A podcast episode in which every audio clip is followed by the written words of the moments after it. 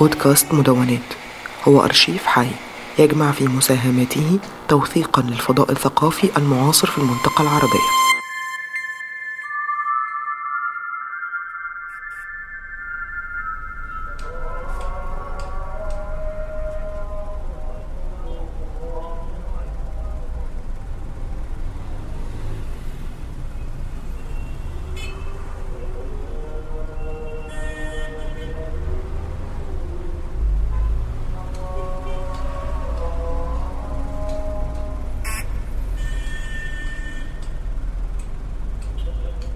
أهلا بيكم في راديو الغواصة. أنا يارا مكاوي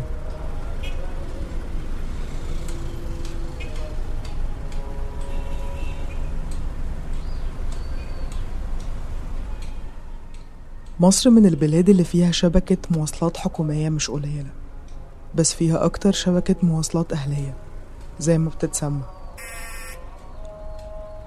سواق المواصلات هو الشخص اللي بيقضي معظم أوقات يومه ورا الدركسيون بياكل وبيشرب وبيتكلم في التليفون وبيخلص مصالح وهو سايق. علشان بيعمل أكتر من وردية فبيزود دخله. حتى لو بيشتغل على عربية مش بتاعته.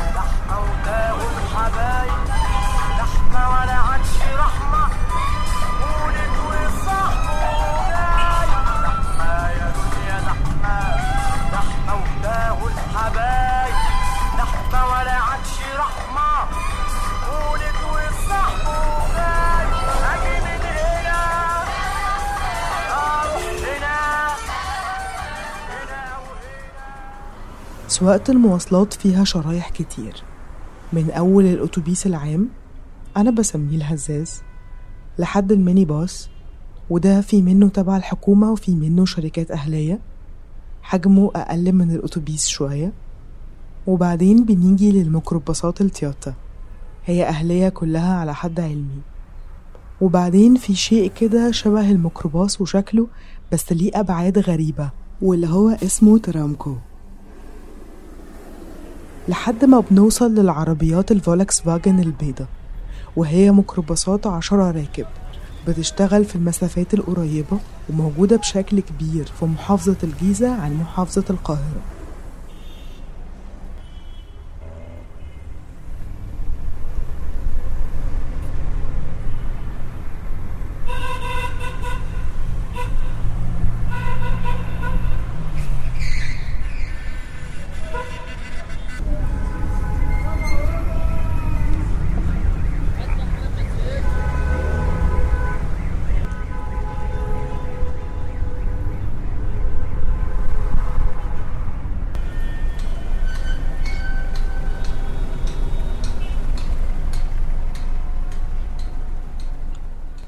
لحد ما بنوصل للتنية.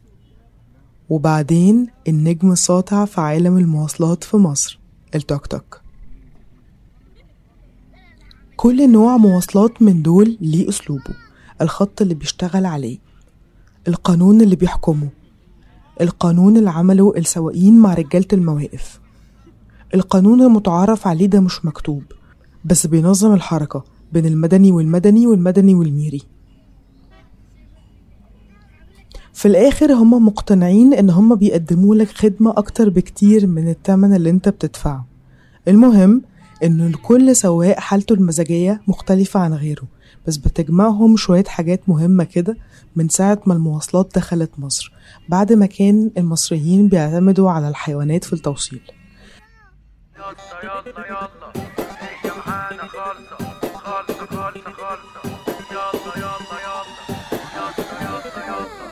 مش عايزة نقالب واللي صاحي على ما فيش أشوفك في السكة صح عاوزك دغري ما تكلمنيش.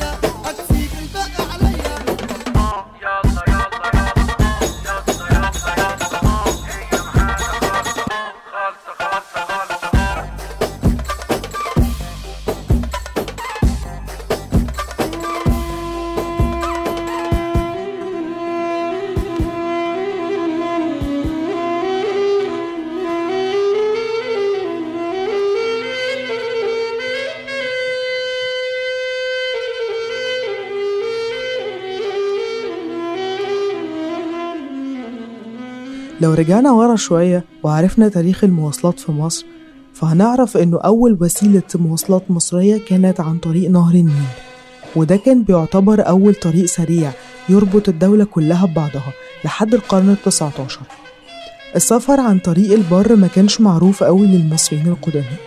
السفن والمراكب ما كانتش بس وسيلة مواصلات للبشر دي كانت وسيلة لنقل كل حاجة. فضل المصريين يطوروا مراكبهم لحد ما بقى عندهم كباين في الناحيتين على خط نهر النيل. زي المراكب اللي بنشوفها دلوقتي عملوا محطات على شريط نهر النيل اتجاهات معروفة ومتسجلة. لحد النهاردة موجود الأتوبيس النهري. وفي الوقت ده كان في الطرق البرية مجرد أماكن للناس إنها تمشي فيها لحد ما الهكسوس دخلوا ودخل معاهم ثقافة العربية في مصر. النبلاء بس من الهكسوس اللي كان عندهم عربيات لكن المصريين من عامة الشعب كانوا بيمشوا على رجليهم. ولو هنتكلم شوية عن تاريخ ده فمش هننسى إن إحنا نقول إن مصر كانت أول بلد عملت سكة حديد في أفريقيا والشرق الأوسط. كانت التانية على مستوى العالم بعد إنجلترا. إنها عملت أول خط سكة حديد بيوصل من مدينة السويس للإسكندرية سنة 1834 وده كان أول خط سكة حديد في مصر.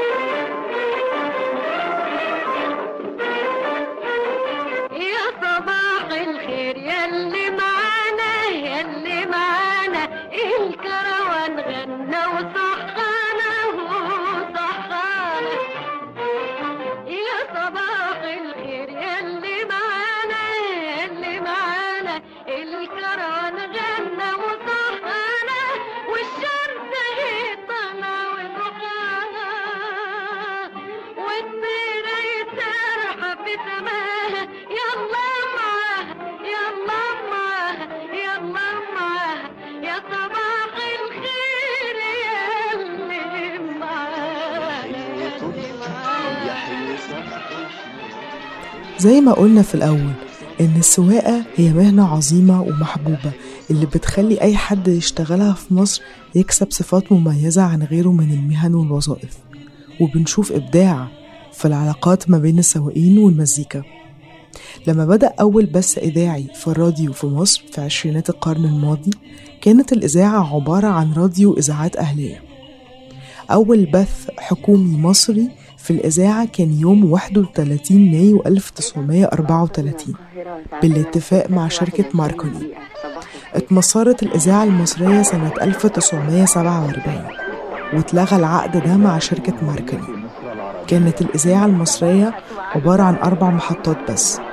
ما كانش وقتها سهل إن الناس كلها تجيب راديو علشان في حاجات كتير منها إن كان سعره غالي حجمه كبير جدا مش بيتحط في كل حتة بسهولة. فيعني ما ينفعش حد يجيب راديو سنة 1948 مثلا ويحطه في العربية بتاعته ولا كمان هيحط جرامافون. فكانت وسائل المواصلات سواء كانت حكومية في الوقت ده أو عربيات خاصة ما كانش فيها مزيكا. نقدمها لكم كل صباح.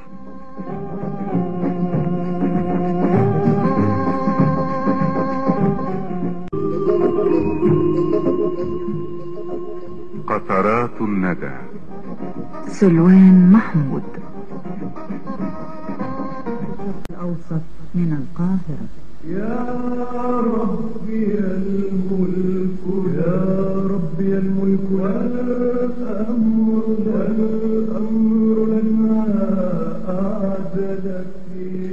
أعتقد إن الأصوات المحيطة للقاهرة كانت أهدى وأقل.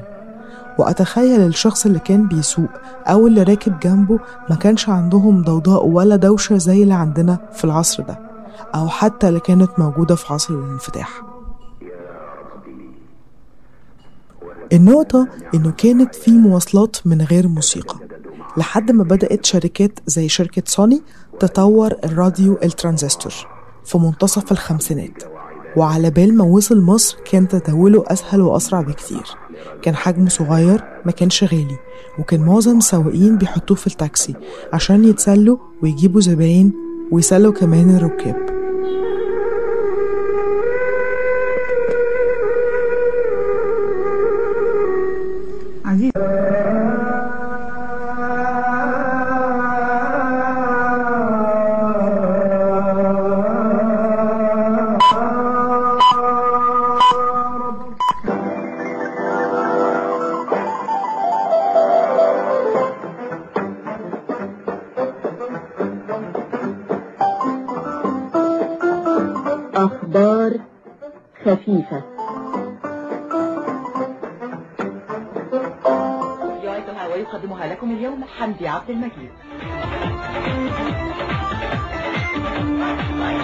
عزيزي المستمع صباح الخير.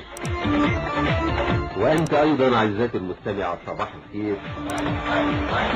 عناوين جريدنا النهاردة. فكرة الراديو في حد ذاتها هي مفاجأة السمع. اللي هو أنت مش عارف هتسمع إيه ولا هتسمع مين بس أنت مستقبل كل شيء. ولو عندك صبر بشوية وقت أو زهقان يبقى مش هتقفل الراديو. فضلت صناعة الراديو تتطور لحد ما عملوا راديو العربيات. مع دخول عصر الكاسيت كانت الشوارع دوشة. كل واحد مشغل الكاسيت في العربية. ومعجبين الراديو قالوا شوية.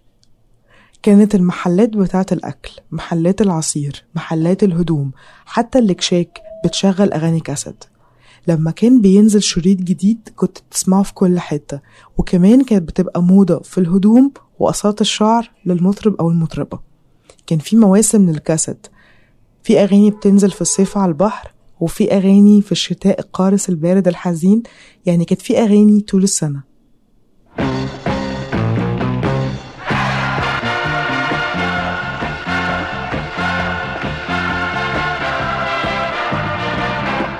علي فايق زغلول يقدم لكم الأغنية والمونولوج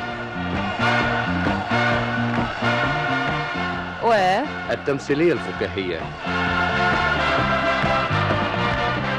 و الهوايات الفنية والأدبية.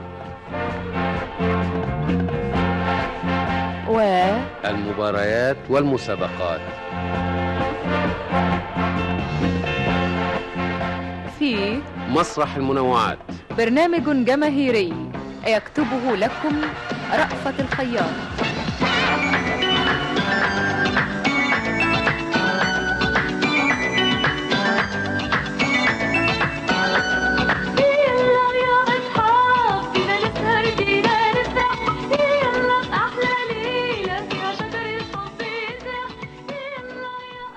مع وجود الكاسيت كانت المواصلات بتديك رحلة مجانية ترفيهية إخبارية في خدمة قليلة التكلفة. بمعنى إنه أنت وأنت رايح مشوارك بتسمع أغاني بتحبها أو أغاني جديدة عليك. كمان بتعرف أخبار من الراديو أو حتى السواق نفسه والركاب بيتكلموا عن الأخبار اللي بتحصل في مصر كل يوم. الصوت المحيط للميكروباص كان غني جدا ومثير صوتيا.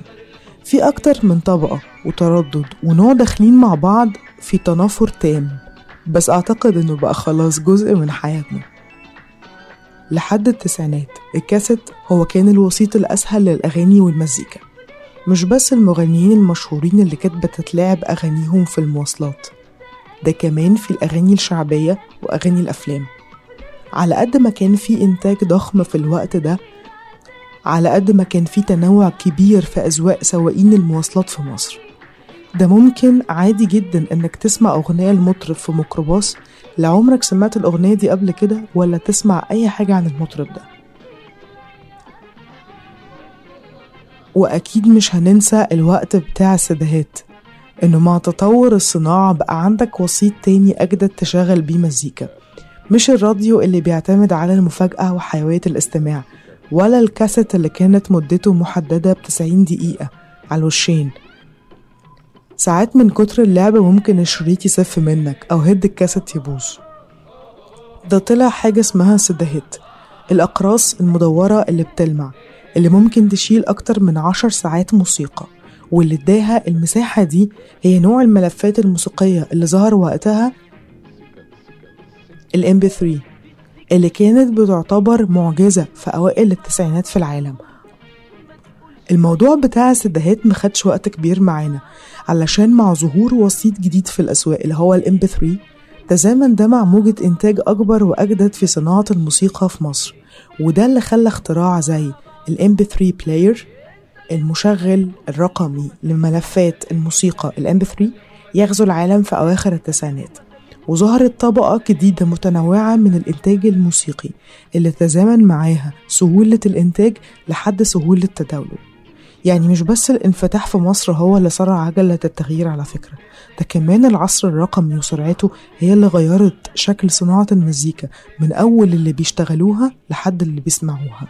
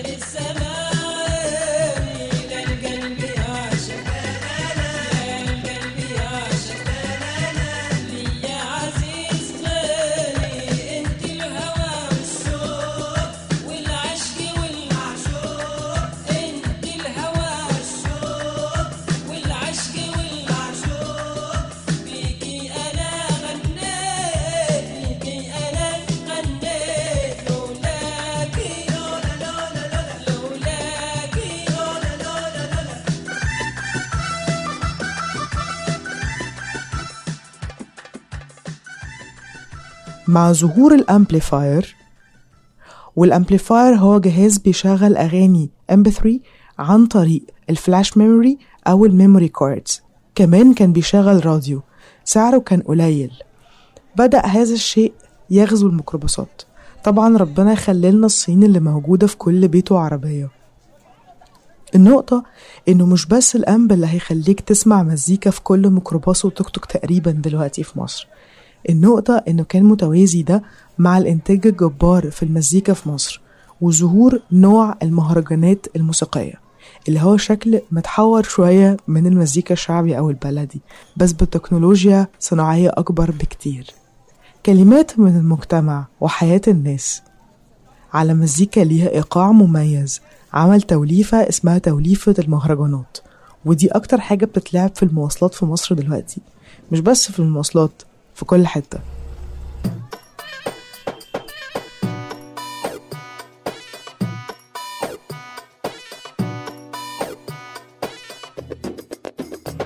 حبيبتي افتحي شباكك أنا جيت. أنا واقف تحت البيت. مش هعمل زيت وصيت وحشتيني. بتلفي وتدوري عليا ليه؟ مش عايزة تحني ليه؟ طب بص يا بنت الإيه مش هحلك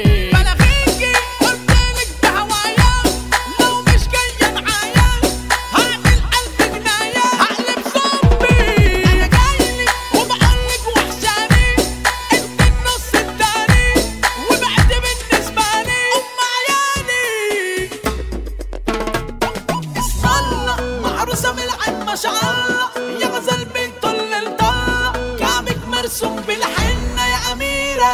شغلاني ومن العلم واخداني حضنك لقيته مكاني لو غبت عني بعاني يا روح قلبي. بالعافية أنا جوه في منطقتك واقف تحت بيتك وبسمع حتتك انت تخصني. من الآخر